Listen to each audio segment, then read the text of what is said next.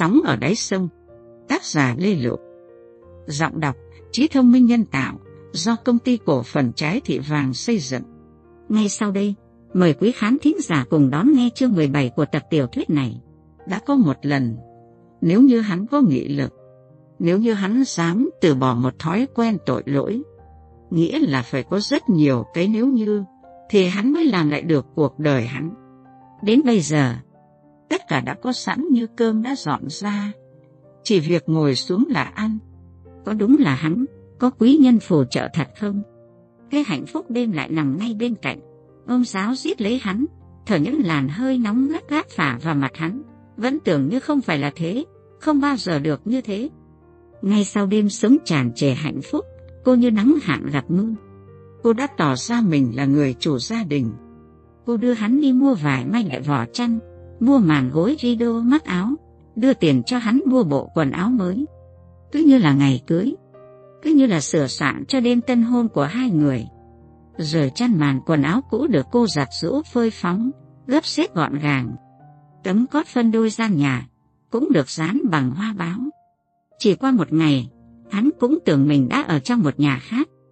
Hắn rất hãnh diện về người vợ mới. Cô bảo, cứ đi làm ăn với nhau, sau này thì phải cưới xin đàng hoàng. Nhưng với hắn, thế này là vợ chồng rồi. Hắn rất muốn giới thiệu để khoe toán lên với mọi người. Nhưng mà, nó mới quá, nhanh quá, thành ra đi về với cô trước mặt mọi người. Hắn cứ nửa nạc nửa mỡ nói cười tê tét để ai hiểu là anh em họ hàng ở quê cũng được. Hiểu là bạn bè buôn chuyến, hiểu là tình nhân cũng được. Đấy là hắn còn xung quanh chỉ liếc mắt một cái người ta biết hắn ấy, cô là thế nào. Ai chấp, mà trong người cô vừa tháo vát, vừa có cái chất nhà quê mộc mạc đứng đắn, thì người ta tiếc rẻ cho cô và thèm hộ hắn. Giá vợ hắn không phải là Mai mà là cô này thì tốt bao nhiêu. Những kẻ dỗi hơi thầm thì, thằng cha này liều thật.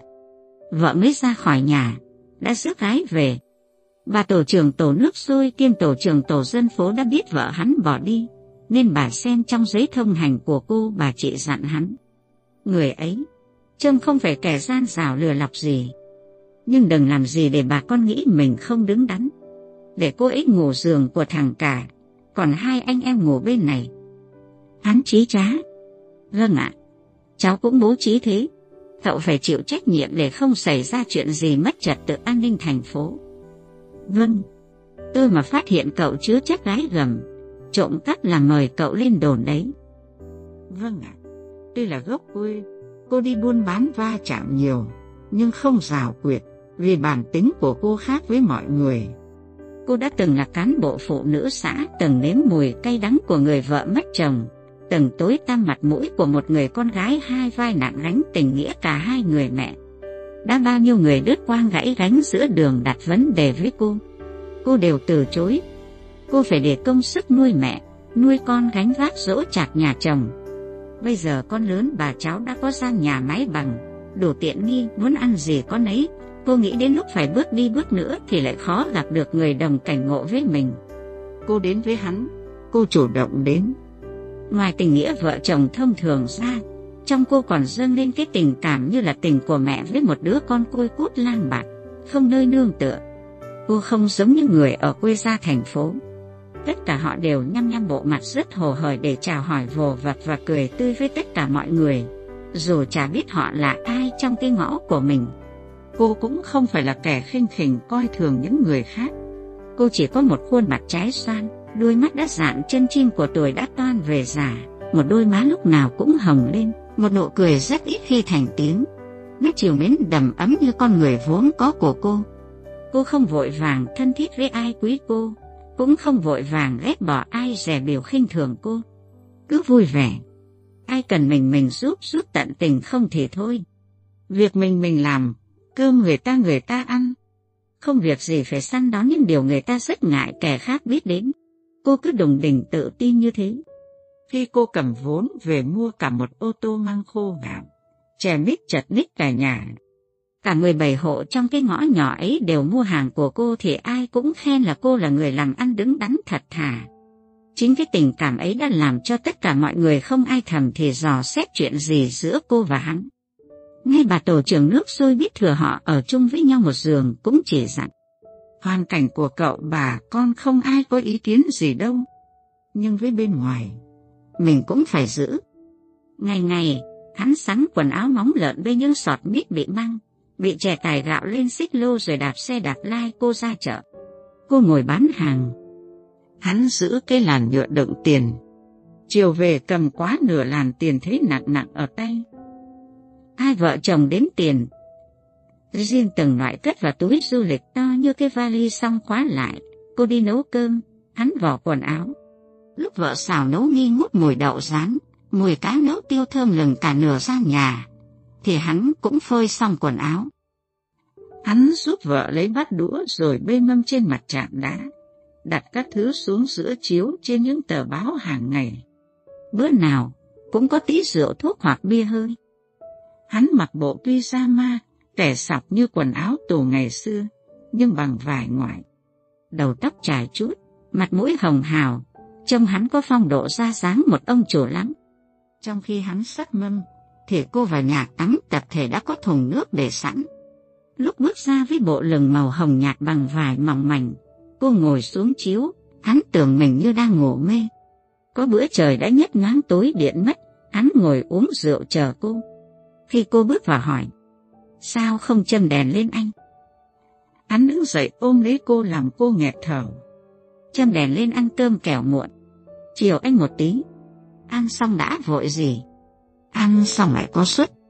Anh không chịu được nữa. Chiều anh. Nào em. Thế là mâm cơm để chồng chơ. Không biết có con chuột con rán nào dòm vào đĩa đậu rán. Bắt riêu cá hay không? Chỉ thấy cái giường rung lên cọt kẹt. Bỗng nhiên điện sáng bừng. Hắn phải lấy áo che trước ngực, long khom bò ra cửa tắt công tắc, chốt lại cửa rồi mới tiếp tục sự giang dở. Cô chờ đợi đón nhận hắn với một câu mắng. Tí nữa chết nhé. Giá mà có ai vào thì đẹp mặt. Chỉ thấy người thiếu quần áo thôi, có thấy mặt đâu mà sợ. Đến khi phút giây ngây ngất tận cùng qua đi, hắn bã bời như một kẻ thất trận, thì cô lại giữ hắn lại. Cho em suốt nữa đi. Thôi ôi thôi, chịu khó để ăn cơm xong đã em nhé. Vâng. Nào ta dậy đi. Nguội hết bát riêu cá rồi còn gì. Điện bật sáng, ngồi xuống bên mâm cơm hai má cô đỏ dậy, nhìn hắn trách yêu. Cứ tưởng là ghê gớm lắm. Tiên trí. Ăn xong anh sẽ đền bù. Nhưng độ này cũng không bằng những ngày đầu tháng trước. Những ngày ấy, em cứ tưởng không đủ sức chiều anh. Gần đây em có vẻ bền bỉ hơn anh. Em cũng không phải là người mạnh mẽ lắm đâu. Hàng mười mấy năm trời sống một mình thật, lòng em không thiết gì. Đến khi chúng mình sống với nhau, em mới thấy như mình đang ngủ mê được đánh thức dậy. Nhất là những ngày gần đây, cứ thế háo hức, chỉ muốn cả ngày cả đêm chúng mình sống với nhau. Hôm qua mưa bão, không dọn hàng, chúng mình ở nhà đóng cửa cả ngày cả đêm. Nói thế, em sợ anh ốm mất. Ngày mai em mua ít cắt, kẻ cắt thuốc ngâm rượu. Cuối năm chúng mình đi Sài Gòn, em cũng lùng mua cho anh ít cá ngựa ở Nha Trang. Sao em thông thạo giỏi thế? Em nghe mấy bà ngựa viết bạn buôn với em. Họ tán nhau, muốn để cho chồng có đủ sức phục vụ mình phải làm những thứ ấy. Được lát nữa không có cá ngựa anh cũng phục vụ em chu đáo. Em nói thế, chúng mình còn về lâu về dài, phải giữ sức sau này làm ăn nuôi con. Cũng phải hơn 2 giờ sau khi ăn cơm. Mới chuẩn bị được sức lực và tinh thần để làm thỏa mãn đòi hỏi của cô mà hắn cho rằng trong những ngày qua mình đã ích kỷ, không hề biết gì những đòi hỏi của cô. Nhưng sức lực của hắn không hơn gì những lần trước. Chỉ có điều tình cảm được lý trí khống chế, hắn dùng sức dẫn dắt cô lên tới chót vót. Khi hắn đang hí hửng năng lực của mình, khi những tiếng kêu rên gấp gáp của cô không thể tìm giữ, không ngại ngần, nó cất lên rồn rập ở trong giường, thì tiếng đập cửa thình thình ở bên ngoài, cùng với tiếng gào thét. Mở cửa ra, Mở cửa. Có mở cửa không? Ta phá ra bây giờ. Bà con ơi đến đây mà xem. Chúng nó trai trên gái dưới. Bà con khu phố ơi.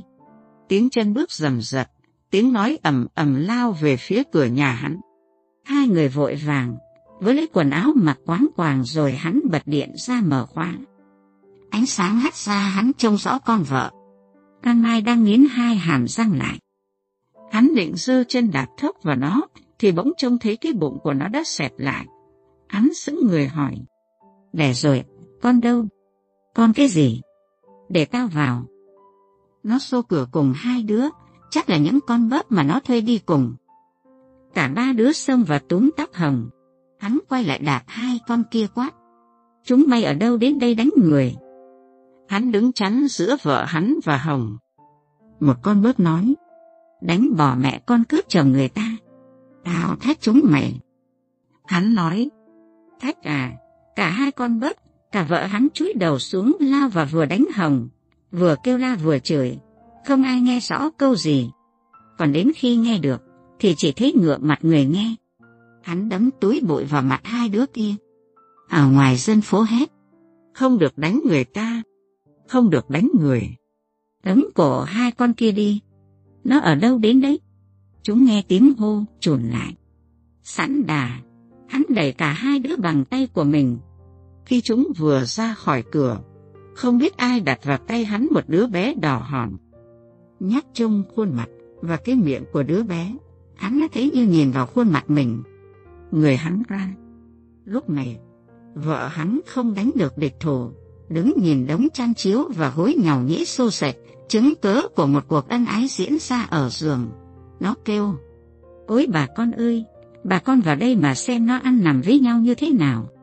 Tiên sư con đĩ, tao đứng ở cửa, tao nghe đủ mày rên rỉ quằn quại, mày giống nên kêu sướng như con bò động đực, mày biết không con đĩ kia. Hai chân đầy đất, nó nhảy lên giường, chỉ chỉ xuống từng khoảng chiếu. Đây đây dấu vết nó ở đây. Ôi bà con ơi, vào đây mà chứng kiến, không có bảo là tôi nói sai. Đây đây, các bác các cô ơi, vào đây mà xem con đĩ nó ăn nằm với chồng tôi như thế nào. Không hiểu là do muốn xác minh sự thật hay là do tính tò mò, muốn phẫn nộ sự gian díu bất trung hay vì lý do gì khác. Tất cả dân chúng ùa vào xem. Nhưng còn ngại, còn như cái sự nhơ nhấp kia nó sẽ dây và làm xấu mặt mình, nên xô đến cửa, rồi lại cứ thật thò thật thò. Có hai người hăng hái là một bà già 60 tuổi đi thoăn thoát và một chị nạ dòng khoanh tay trước ngực như là rừng rưng, như là miễn cưỡng, đi thong thả à phía sau. Hắn cúi xuống nhìn con rồi ngẩng lên nhìn vợ hầm hầm. Cô Hồng quay mặt vào trong, lấy một tay chống vào tường như để giữ cho cô khỏi ngã, còn một tay úp vào mặt. Ngoài chiếc chăn và chiếc gối xô lệch, không thấy gì là dấu vết của sự ân ái, nhưng cả bà già và chị nạ lần lượt chăm chú theo tay vợ hắn chỉ. Đây, đây, chỗ này là nó. Rồi hai người lắc đầu quay ra, mặt mũi trông vừa có vẻ kinh tởm vừa khinh miệt cái con bé đang gục đầu vào tường kia. Cử chỉ của hai người đi tiên phong như một lời thúc giục mấy chục con người ở ngoài lũ lượt kéo nhau vào xem, như xem thì làm xiết mà không phải mất tiền mua vé. Xong rồi, quay ra, ai cũng trầm lặng khinh bỉ và lắc đầu kinh tởm cũng là cái chuyện gian díu của hắn với cô gái xa lạ. Ai cũng biết đích xác vài ba tháng trước đây, nhưng ai cũng bảo trả có việc gì phải nói. Kệ xác nhà chúng nó. Đến bây giờ, ai cũng thấy nó lại ghê quá. Ra khỏi cửa về đến các nhà, ra đến ngoài đường là nó thành chuyện ghê gớm kinh hoàng. Đại loạn như thế này, con vợ nó phá cửa vào bật đèn lên còn thấy hai đứa trần chuồng đang những khuôn mặt của bà con lúc này như một lời tuyên bố ngầm ủng hộ con vợ hắn. Nó nhận thấy điều đó, đứng giữa giường, hai tay chống ngạnh quát. Con kia, quay mặt ra đây. Hồng quay mặt ra nhìn thẳng vào nó không chút ngượng ngật. Bây giờ tao nói cho mày nghe. Tao là chủ nhà. Mày là con phò phạch đĩ điếm đến đây bòn mót chồng tao. Đáng lẽ tao nột hết quần áo đưa mày lên đồn công an. Nhưng thương tình mày Tao cho mày mặc một quần một áo, phải đi người không ra khỏi nhà tao. Cô là vợ anh ấy. Dù không giấy tờ giá thú cũng coi như vợ anh ấy. Nhưng cô đã bỏ nhà theo sai hơn ba tháng nay rồi. À con đĩ này, mày dám đặt điều vu cáo. Anh núi anh bàn luận với con đĩ để đuổi mẹ con tôi đi hả? Có đúng thế không? Hắn cúi gầm mặt xuống như áp vào mặt đứa con, tâm lặng. Mà thằng Cảm mới chỉ nghe thấy nói nó đi theo sai, đã có chứng cớ đâu buộc tội nó. Một bên là người đàn bà vừa như là vợ, vừa như một người mẹ tần tảo yêu thương trầm bật cho hắn. Người ấy có thể bảo đảm chắc chắn một cuộc sống đàng hoàng hạnh phúc lâu dài cho cả đời hắn. Nhưng lại như vụng trộm, lại như gian dối nhất là lúc nó mang con bé về đụng vào lòng chắc ẩn không chỉ với hắn, với tất cả bà con dân phố.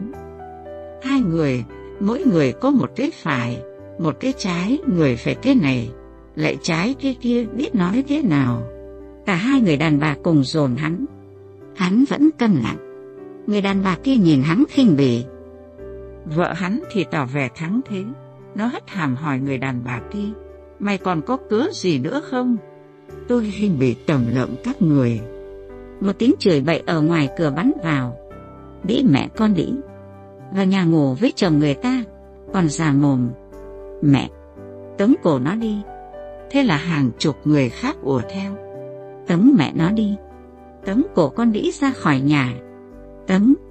Dường như không còn gì để xấu hơn, mất mát hơn, đau đớn hơn. Hồng điềm tĩnh nói ra phía ngoài đường. Bà con đừng vội xỉ nhục tôi. Rồi đời này sẽ biết ai sạch, ai bẩn. Vợ hắn quát. Mày im mẹ mày đi, biết ai? Tao nói lại. Tay không ra khỏi nhà tao. Tao coi đây như là của bố thí. Nói rồi, cô thản nhiên đi người không bước đi bình tĩnh như mọi ngày đi ra chợ. Hắn giật mình, không hiểu cái túi sách như cái vali đựng tiền đáng giá hàng mấy chục cây vàng. Là cô quên hay sợ nó mà không dám mang đi. Hắn vội vàng cầm túi tiền ở một góc tường gọi cô. Còn túi quần áo này không mang đi mặc bằng gì Hồng ơi. Vợ hắn rằng lấy quai túi. Hắn giật lại. Nó lại túm lấy đang rằng đi kéo lại, bà tổ trưởng tổ nước sôi đến. Bà biết vụ xô xát từ khi chúng mới xảy ra. Độ nửa tiếng rồi, nhưng bà còn phải đổ đầy ba chảo nước ủ trên bếp lò bà mới đi được. Vào đến giữa sân, Lạc Hồng đi ra và hàng chục người theo sau. Bà bà Hồng quay lại, thấy hai vợ chồng hắn đang rằng nhau cái túi bà hỏi. Quê rồi, không cãi nhau làm ầm lên mất trật tự an toàn khối phố. Cô Hồng hãy tạm đi chỗ khác, tư trang cái gì của riêng người ta hãy để người ta mang đi. Nói xong, bà đỡ lấy đứa bé ở tay hắn. Hắn được rảnh tay dắt xe đạp và đặt túi sách lên phía sau mang ra sân cho Hồng. Hắn hỏi, bây giờ em định đi đâu? Anh đưa em đi kẻo nguy hiểm. Anh xin lỗi, anh không ngờ, nó lại về anh câm đi. Đồ phản bội. Tôi không ngờ anh lại hèn mạc bẩn thỉu đến thế. Thấy to tiếng ở ngoài sân, bà tổ trưởng vội đưa cháu bé cho vợ hắn rồi đi ra. Cậu núi vào nhà. Cô Hồng đi với tôi. Bà xách hộ cô túi quần áo đi trước. Hai người ra đến đầu ngõ, bà mới nói. Cháu ở đây mấy tháng trời, như thế nào người ta biết cả đấy. Cậu núi mà lấy được cháu như vớ được vàng, mơ cũng chả thấy nhưng mà tình ngay Lý Giang con ạ, nhà kia nó lại vừa mới sinh cháu. Không ngờ nó éo le đến thế. Thôi, cũng là cái số. Bỗng cô òa lên khắp. Cô ơi, thật lòng cháu không ngờ hắn lại đang tâm lừa gạt cháu. Hắn bảo vợ nó đi theo trai. Thằng em hắn đã lên tận Bắc Giang về bảo chắc chắn con kia bỏ hắn rồi. Hắn bảo Cả đời hắn trộm cắp tù đài chỉ mong được có ngày sống yên ấm, không ngờ đến lúc này lại trắng tay. Cháu khuyên hắn, hãy bỏ qua mọi chuyện cũ, bắt đầu lại từ đầu, làm lại cuộc đời. Chỉ cần anh dứt khoát, dám từ bỏ những tội lỗi đã qua, từ bỏ những tội lỗi đã gây nên hay không? Hắn cũng bảo cháu, hắn mà trông thấy con vợ hắn, hắn không xé xác nó, thì hắn không bằng con chó. Cháu phải khuyên hắn, tất cả đã bỏ là bỏ, không việc gì phải tức giận hành hạ người ta. Thế mà không ngờ, trước mặt dân phố, hắn không dám mở mồm nói một lời thanh minh cho cháu, không dám gọi thằng em hắn ra để nói rằng con vợ hắn đã bỏ đi theo sai để cho mọi người thấy rằng cháu không phải là người đi tranh vợ cướp chồng người khác. Đời cháu cũng đã khổ nhiều lắm, và cảnh tội nghiệp của hắn, cháu thấy mình cũng có thể vương đắp lại. Thôi bỏ đi cháu ạ, đừng buồn nữa. Đằng nào cũng đã thế rồi. Bây giờ cô hỏi nhé, Đêm nay cháu định ngủ ở đâu? Cháu cũng chưa biết cháu đi đâu bây giờ. Cô có ý kiến thế này. Cháu vào nhà cô ngủ. Đi đâu cũng đợi đến sáng mai. Đêm hôm đi lại không lợi cho cháu. Vâng. Nếu được như thế thì cháu cảm ơn cô lắm.